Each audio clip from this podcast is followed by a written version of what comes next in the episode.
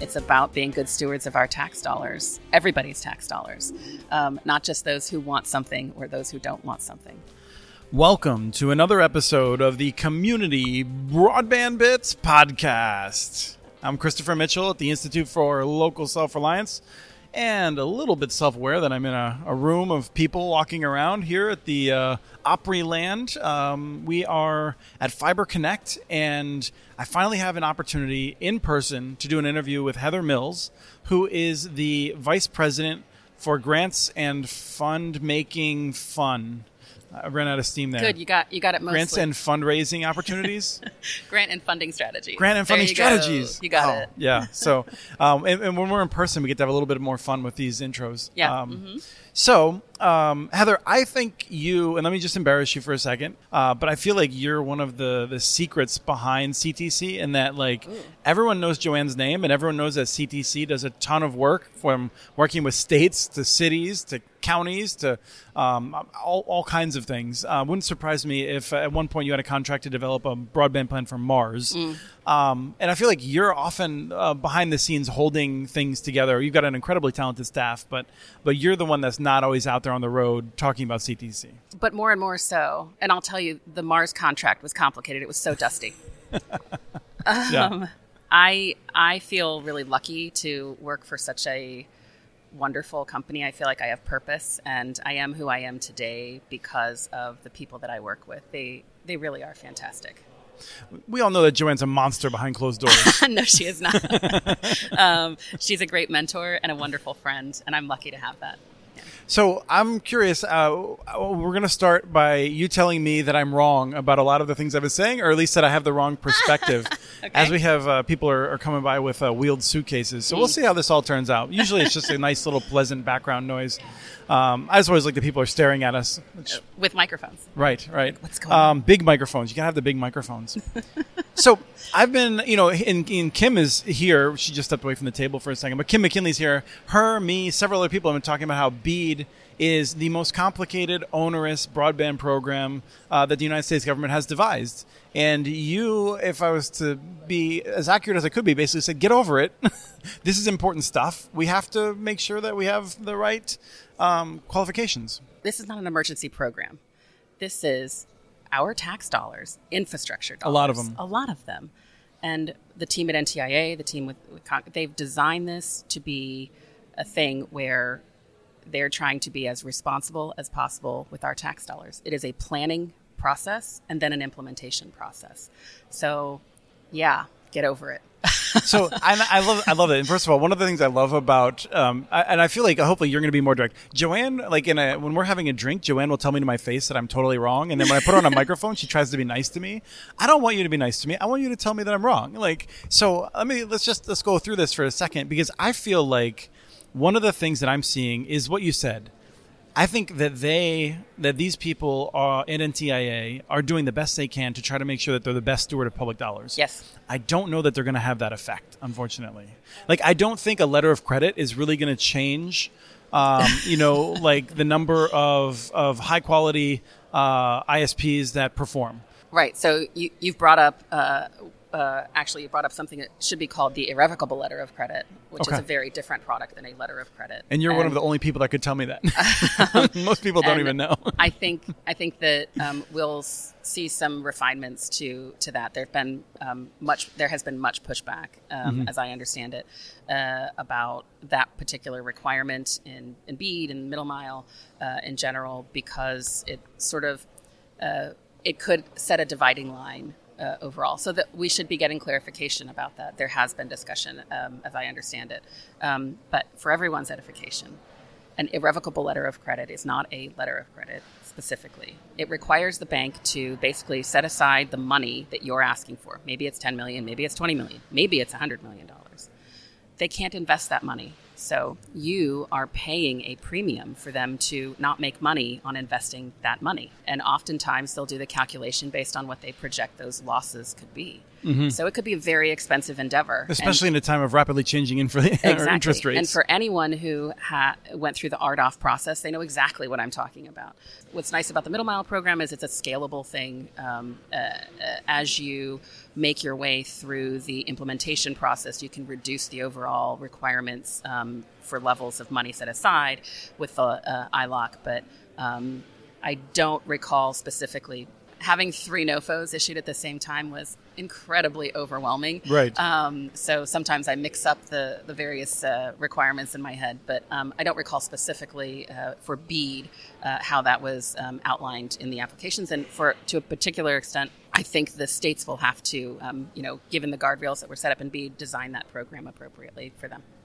So I just wanted to, to get on the record here on the Broadband Bits podcast because this was something that I thought was a real gem in the Connect This show. Uh, Connect This. Um, Kim Kim's giving me that, that look here, um, which is uh, which is an amazing show that everyone should watch every minute of. But in it, um, one of we had on a, an ISP from North Carolina, um, Alan Fitzpatrick. Alan runs a wireless ISP, and well, it's a wired and wireless ISP. Um, so Alan Fitzpatrick with Open Broadband had applied for a great grant for this part of North Carolina and he ultimately was denied because of this letter of credit issue, even though the company is doing terrific and uh, the people in that area haven't been served. Meanwhile, his company has gone on to continue doing great things, and I, I feel like the FCC has a history of using this letter of credit as like a proxy for whether um, you know a company is, is solid and, and not at risk of default. And I think you know, and this we talked about this a little bit last night in other contexts, but I feel like the the government, state and federal governments, are too risk averse when it comes to being worried about defaults.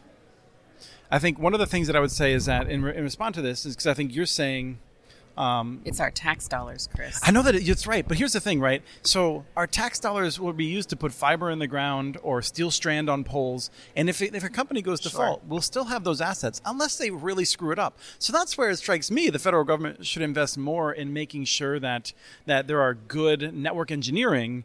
Uh, so that whoever ends up buying it on a fire sale price after that company goes default will still have those assets and people will still be served. Sure. I guess there's a, a little bit of, you know, a quality concern too, like from a very high level. It's our tax dollars. I want I want them to be as particular as possible. And yes, um, it is very frustrating when you put all that level of effort into applications that don't get funded for various reasons. Um, a lot of the time these days, it's because those those programs are oversubscribed, and any reason that the um, agency has to say no could like creep up. So it, that is why it is more important than ever. If you don't think that you can meet the um, guidelines and the specifics and check all of the boxes that and, and you have questions about those things that as an applicant you are reaching out um, either to the qualified consultant that I hope you've hired to help you even in, in, just the side you know advice area Qualified. or directly Qualified, to qualified, qualified consultant. qualified, or directly to the agency themselves to have a conversation about why you didn't, or why you can't, or why you don't think you need to. Um, that's really important. Um, checking all of the boxes in, an, in a grant application is specifically probably the most important thing that you can do as you're going through and understanding, you know, whether or not you can submit the mm-hmm. application. Right. Now, the issue of labor is another major one that comes up. And here I'm curious because you have more visibility into states, I feel like, with the work that you do. And I feel like you're kind of on both sides of this, where you're helping states to develop these programs and making sure that, that we're not using taxpayer dollars to push down wages with unscrupulous um, you know, uh, actors that are trying to get money. Uh, at the same time, uh, ISPs that do have good labor relations, I feel like get caught in the middle of a deeply flawed federal approach, Davis Bacon, to how they actually can implement this and follow the rules. And I don't know. I don't know if you feel that way. When I hear from ISPs, a lot of times I'll hear just that, like when they, they throw out the kind of wages they're expected to pay, it's out of line with what uh, people actually make when good jobs in these rural areas.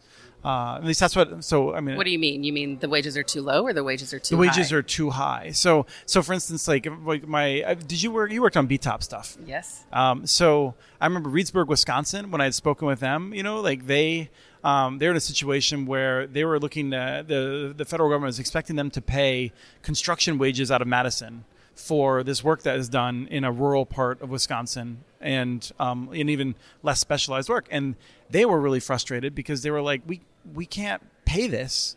You know, like it's a it's it's it's it's not only is it a problem for the model that we try to get the money for, and and obviously, like I think I'll, we you've run into this enough that you know that many people submit these applications without knowing what it looks like to comply with Davis Bacon.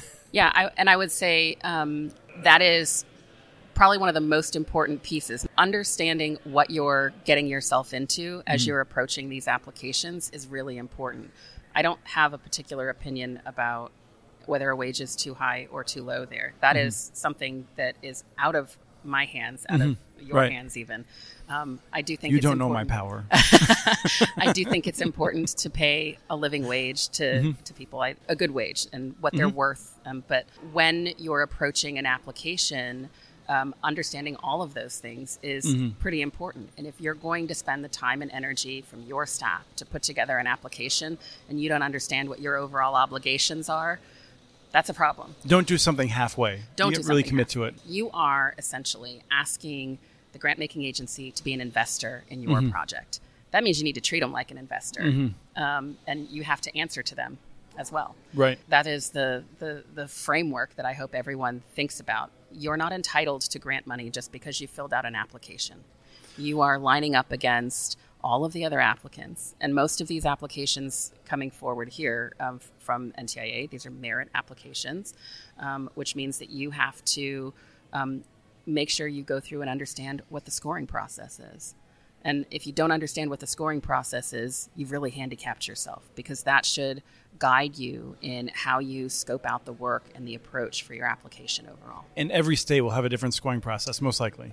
Uh, probably. Uh, some will um, simply utilize the programs that they already have in place and maybe make a few augmentations here and there to fall in line with the requirements of the BEAD program. Um, some may establish whole new programs as well. Yeah. So another issue is the permitting, which I think you understand far better than I do. Mm-hmm. But it seems like BEAD requires a higher level of permitting than we've seen in other projects um, in terms of environmental review. Is that not right? Am I just collapsing two things together? I think what you're focusing on is a requirement for a discussion in the application of the climate resilience. That's very different than. Uh, I was going to come to that next. I was assessment. thinking of it separately. Yeah. I had thought, and this is where I get a little bit confused. I mean, because I feel like people project onto me and understanding these programs that you actually have, and I'm always uncomfortable with it because I really just fake it. and so I had thought like there was a level of environmental review that was required for even just attaching to existing poles uh, if you're building. The NEPA process, which is the National Environmental Preservation Act, and the You can laugh at me; it's okay. and Others the do. Section 106, which is the um, National Historic Preservation Act as well.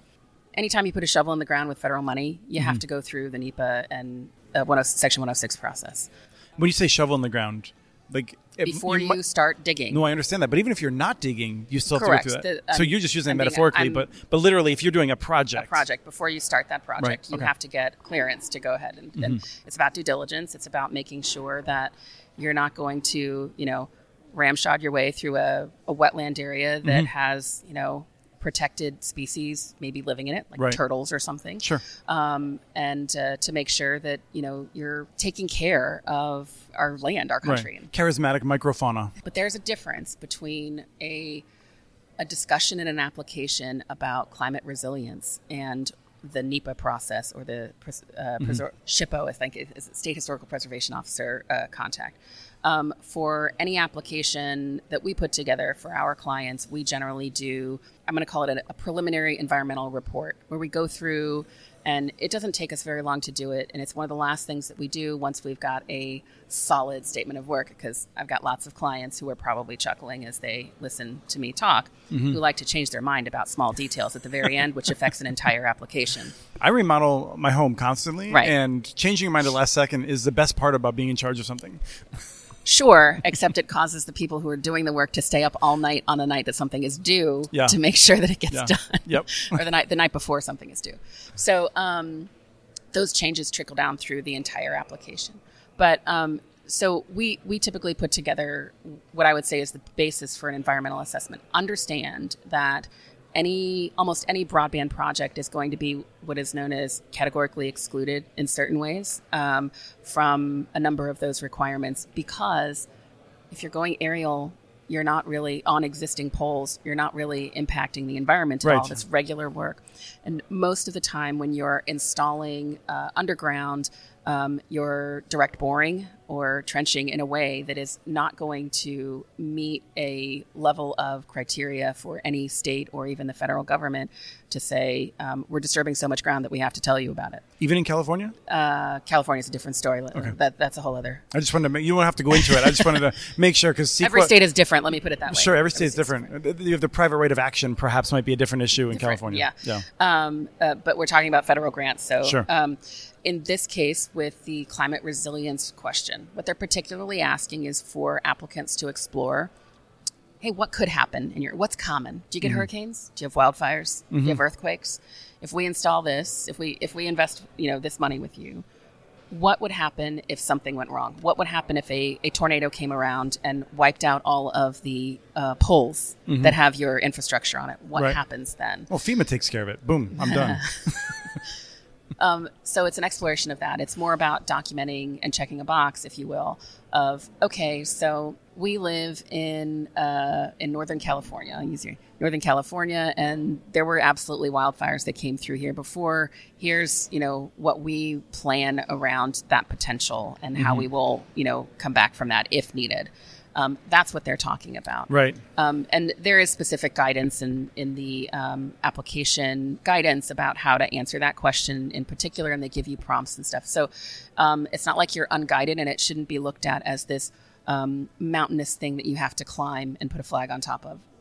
It's a discussion. And hopefully states will make this more clear, right? Because I think some people are looking at the BEAD um, rules and they're like, I don't really know how to deal with this. I was like, okay, well, like you don't have to deal with that. The states are dealing with the BEAD guidance. They're going to develop programs that you will then and guidance that you'll follow. Sure.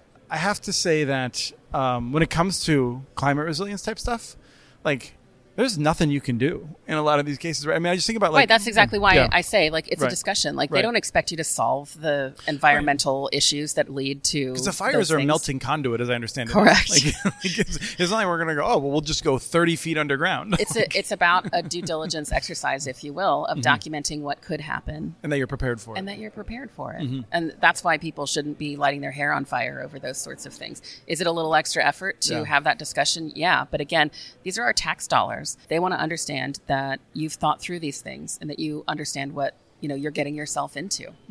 Now, the issue that I have with um, with some of these issues all combined is that I feel like while there is again it's this sense of we want to have the due diligence, we want to have the best providers move forward. I just think a lot about, and I don't know if you were involved with um, Santa Cruz and Cruzio, Cruzio, the ISP there. They were looking at a public-private partnership, and I was really excited about it. It looked pretty cool. and at the end of uh, of a process of negotiation, the, the ISP, as I understand it, they may have a different characterization. I think they kind of walked away because they're like, look, like this looks to us like we would be taking on more risk, and we don't need to do that. We're a successful ISP. What we're doing works, and sure, it would be nice if we could expand our services rapidly to a lot more people throughout Santa Cruz. But yeah, we're we're fine doing the, the way we are. And I don't want to be missing out on those ISPs. I feel like in many ways, those ISPs are the ones we want to figure out how to get them to expand. And I worry that these rules will make it so that just Charter and the companies like Starlink and others, where it'll be extremely high cost as designated by the states, will be more attractive rather than cooperatives and the local entities. And so that's what it comes down to. Because I feel like you have an attitude that I've heard before, which is sort of like, we're setting a high bar. This is really important. And I feel like it might be that that high bar is actually leading us to like lower performing operators because they can put teams together that will figure out how to manage these processes. I heard two things there. I heard you say Mm-hmm. a lot of wah wah wah. I, I heard you say it's okay to have less than stellar, if you will, uh, infrastructure if it allows for you know more entry.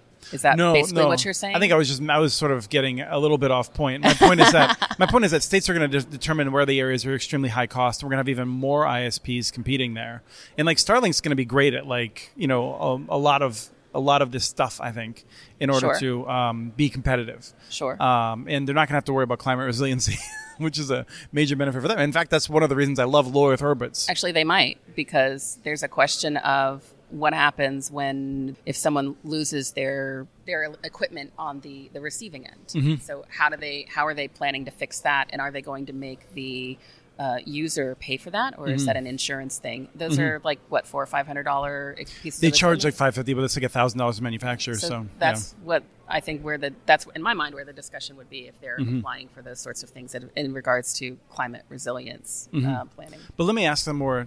Let me let me uh, let me distill my wandering down Sure. to. I'm afraid that even as we try to do due diligence, it would be better if you just let me pick the ISPs that were the best to get the money. I disagree. I think the process is designed to be rigorous on purpose. Um, it's about being good stewards of our tax dollars, everybody's tax dollars, um, not just those who want something or those who don't want something. I understand your point of view, and I, I, I absolutely uh, get where you're coming from with that question, um, but I don't I don't know that um, that it will shake out like that at all. I think that this process is designed to be rigorous on purpose, and mm-hmm. each state will have their own idea about how to implement this as well. So, If we weren't going to lose our clean tag, I would suggest that you're about to quote the Big Lebowski with "You're not wrong, Walter. You're just." it is the rug that ties the room together.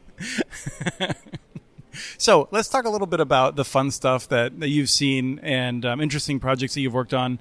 Uh, let me start by just asking you about states. Uh, you've worked, and I'm sure you, in the process of working with a few states, you've observed a ton of states. Oh yeah.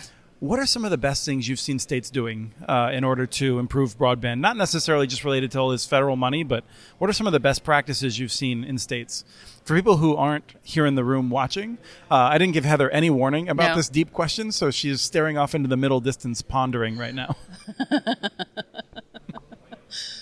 Can you be more specific? Mm-hmm. So, from an infrastructure point of view, like I felt like Minnesota was a real leader eight years ago, and um, and since then has really lost its footing. And what are some of the best practices that you're seeing from states to like make sure that they're wisely spending infrastructure dollars, getting it out there in these high cost areas? They're trying to hire the right people, um, and that's really challenging right now because you know everybody wants to hire a broadband specialist. Um, Mm-hmm. I just got an email asking me to promote some jobs. Oh, you really? That's great. so, uh, people who understand the industry, like really understand the industry, um, are, I would say, mostly here, few and far between, right?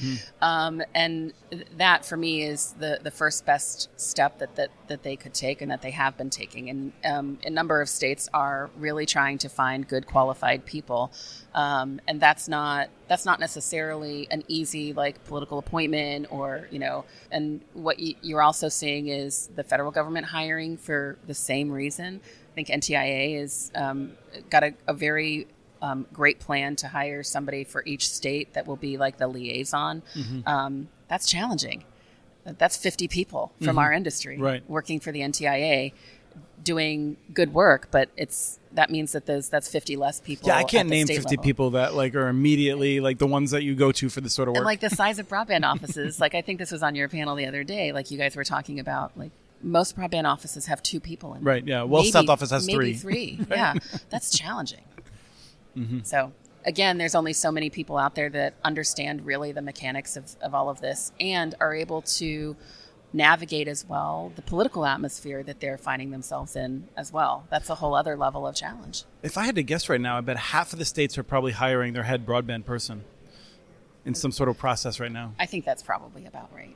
And it's going to take them some time, and quite frankly, it should take them some time. Mm-hmm. If you're, you know, if you're being rigorous, which most states are Mm-hmm. um, in their hiring process, uh, then they're taking the time to do it well. Uh, I should say one of the things that we didn't talk about uh, was the the issue that's not related to NTIA, um, which is that the federal government is taxing these awards. But we get, we just got some a note this morning for anyone who's listening to this show. Talk to your senators because some senators are expressing surprise and shock when this is brought up by people who are not insiders that have been telling them for years. Yeah. Uh, and so there may be a movement in the Senate to fix that. And so, uh, talking to your senators about the absurdity of taxing these broadband grant awards is a is a good practice. But this reminds me then of, uh, of California, right? So California is paying 100% of the infrastructure costs. They've been doing this for a while from their uh, CASF uh, fund. And I've thought that that was um, uh, not well advised, is how I would put it gently. Uh, on the other hand, I feel like when I hear people defending it, they're like, well, they can put a lot of restrictions in on on the network and say you have to offer a forty dollar a month plan and things like that. Do you have any? You, do you have any like immediate reaction to whether states should pay hundred percent of the costs? Um, I don't. I will say um, to, to, to pivot back to the NTIA programs that are out there right now. The emphasis is on making sure that the applicants who are asking for money are putting in. I don't want to say their their fair share, but they're you know putting in money as well. This is skin in the game. That's the what I think. think. Yeah. I think that's the best practice. They need to have skin in the game, and um, you know, with the middle mile uh, program in particular, I want I want to say that they're looking to, you know, they want a shovel ready project, and I think there's various levels of shovel ready project, by the way, but um, they really want to see uh, projects that are well thought out, well planned, and ready to get going uh, just to make sure that they're getting as much bang for their buck as quickly as possible because we're running against a time clock now. Mm-hmm. Time clock being the FCC's maps, um, because we know as soon as those are released, and that you know that's not going to be immediately, mm-hmm. but as soon as those are released, that that starts another time clock for the BEAD funding. That's the implementation piece of it, right? So getting these um, middle mile projects underway as soon as possible is mm-hmm. only going to benefit the BEAD effort and the digital equity effort down the road. I feel like that phrase when the FCC maps are released is like is our generations when the Messiah returns. like, sure. next year in Jerusalem, like sort of. sure, sure. Um, you know, maybe, maybe when they when maybe. that ha- when that happens. Yeah. um, so, uh, what what other so getting away from states to more like local projects? Are there things that you've seen that just really inspire you and, and make you excited and think, I really want to share this on a podcast with Chris Mitchell? Oh, yeah. I think I mentioned to you the other day, um, uh, Scott County, Kentucky. Mm-hmm. Um, I'm really excited for the opportunity that they've they created. I think we were we began working with them in October of 2020 um, before we had any indication of you know ARPA funds and things like that. Mm-hmm. And um, you know, they were largely passed over in regards to RDOF awards. I think there were one or two places where there was an RDOF award. They're, uh, I want to say, a northern bedroom community, if you will, of uh, the, I'm going to get it wrong, the Lexington area. It's not, not very far. Um, and it's a really lovely place. I would love to like have another entire life there and mm-hmm. just live in and around Georgetown, Kentucky. It's a great. I'm going to guess petting place. horses and things like that. Well, there's got to be a few around. There's just a all the people there are good people. I, okay. I can't like you can see it on my face. Like mm-hmm. I've got a big smile. I really love this place, mm-hmm. and um, I felt really lucky to work with the team there. Um, Judge Covington um, is uh, uh, one of the best human beings I think I've ever met. And judge being the Kentucky term for county administrator type person. Judge executive is what they call that. Yeah, mm-hmm. and and so um, he he had a, a, goal to find a way to get broadband ubiquitously throughout the county um, because it was is largely unserved. Mm-hmm. Um, and so we looked at what the options were, and we said, hey, you know, you guys aren't interested in owning and operating the infrastructure. You're interested in a public-private partnership. We can explore what those options are with you. And so they they issued an RFI, a request for information, to see who was interested. And mm-hmm. it turned out there was a good amount of interest. Um, and uh, as such, they immediately turned around and said, "Let's let's do this an RFP request for proposals and see where that gets us." And at that point, we knew that the NTIA was going to have the the BIP program, the Broadband Infrastructure Pro- Program, that which was the I think the one time there's like a billion dollars in that one, right? I can't remember in, entirely. I was thinking, I thought that maybe that was the was it the partnership one that was 300 million? Was that a different one? That's a different one. Okay. I, am not sure. Anyway, okay. I just know there was there a was lot money of money available. right. it's so far in the past. I can't right. believe how long ago it was now. And so the goal was to find a partner and then um, the the county was able to, um, you know, the, the partner that they cho- with the partner that they chose, they had ARPA funds available to write the check. But the the deal that they structured gave them time to figure out other options as well. And so they want to be good stewards of their tax dollars. They wanted to be able to use those funds for other ARPA allowed things if possible. Um, so we uh, worked with the partner to put in a grant application they were one of the few, the 13, 13 or 14 uh, winners of one of the BIP grant awards. And they didn't ask for much. But what was appealing, I think, about that particular project was the partner that they chose, um, the amount of money the partner was putting in. Um, you know, was basically like 85% of the project. So what we were looking for was the gap funding, if you will, that the county needed to put in. And then they won the BIP award. And I don't, I can't tell you. I think I cried that day. I was so happy for for, for that. um, and it, it, it has everything to do with the people and the team and the the rigorous way in which they approached it. Well, that's what I wanted to jump in on for a second because if I'm not mangling my stories, this is one where you did greater due diligence on in preparing the RFP, so that bidders would have a much better sense of what they were um, getting into, so they'd be able to offer more accurate bids. Absolutely. So one of the biggest barriers um, that we have found over the years to getting partners interested is helping them sharpen their pencils one of the things that we did was we sent a team out into the county. They rode up and down every road, mm-hmm. and our outside plant team is very knowledgeable. They they can you know eyeball what is there and what is not there, and put that into GIS. And we provided the bidders with a a copy of that. Um, it was like a KMZ or something, mm-hmm. a file, and um, it had you know basic information in there. The feedback that we got from the bidders was that that was absolutely something that helped them understand. And at that point, the county knew what was there and wasn't there. Right. And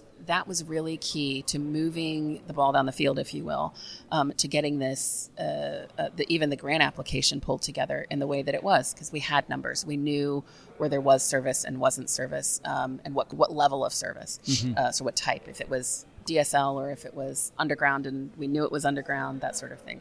So it was very helpful to them in uh, getting that done. Yeah. And just for a ballpark figure, I'm going to guess that you know if you sort of estimated a bid to not do that versus doing something that included that, it's probably a difference of tens of thousands of dollars, like from the point of view of what they're paying a consultant, and maybe maybe a hundred thousand. Like no, no, okay, no definitely so, not so that much. So I just want to get the sense that like like this is one of those things where when you're putting together uh, when you're a city trying to find a consultant and you're like oh like maybe we could save thirty or forty thousand dollars here like those tens of thousands of dollars if spent well can result in millions. Right, millions in benefits just in terms of a better process and yeah. more rapid deployment and all and that. Just uh, that's no guarantee of that, but it sure. is certainly the Heather Mills the says thing. that you will definitely no um, caveat. Katie Aspeth, this was just walked by. It, it is something that Sorry. you that you should be. Um, uh, uh, cognizant of is what are the ultimate benefits? What is what is your mm-hmm. ultimate goal? And if the goal is to um, be able to apply for grants that could garner the funding to do this, then mm-hmm. it might be worth it. But that's not my decision. That is the decision of the, the locality, and it's right. it's a discussion that they need to have. But they need to be informed on this. They need yeah. to be informed, and they need to ask questions about like what is the benefit of this? Mm-hmm. Um, what exactly are they doing? Right. Why don't we already have this information? Sure. that sort of thing. Um, and in some cases, you know, this sort of goes back to there's software out there that that helps you document where your infrastructure is. Mm-hmm. Uh, and so prior to that kind of software being available, it was somebody's brain, somebody mm-hmm. right. who, who, may have recently retired. Yes, often. Um, often. And so they just don't know where that stuff is anymore. Mm-hmm. Um, and not just for public entities, private entities. Private this entities is a very common. Well. Yeah, it's a very common problem. And so you know we're seeing less that problem less and less, but it's still it's still something we're going to have to deal with, especially for the more rural areas mm-hmm. that you know don't necessarily know what's there and what's not there. Yeah. for sure. Wonderful. Thank you, Heather. Thank you. We have transcripts for this and other podcasts available at muninetworks.org slash broadbandbits. Email us at podcast at muninetworks.org with your ideas for the show. Follow Chris on Twitter. His handle is at CommunityNets. Follow muninetworks.org stories on Twitter. The handle's at muninetworks. Subscribe to this and other podcasts from ILSR, including Building Local Power, Local Energy Rules, and the Composting for Community podcast. You can access them anywhere you get your podcasts. You can catch the latest important research from all of our initiatives if you subscribe to our monthly newsletter at ilsr.org. While you're there, please take a moment to donate. Your support in any amount keeps us going. Thank you to Arnie Huseby for the song Warm Duck Shuffle, licensed through Creative Commons. This was the Community Broadband Bits podcast. Thanks for listening.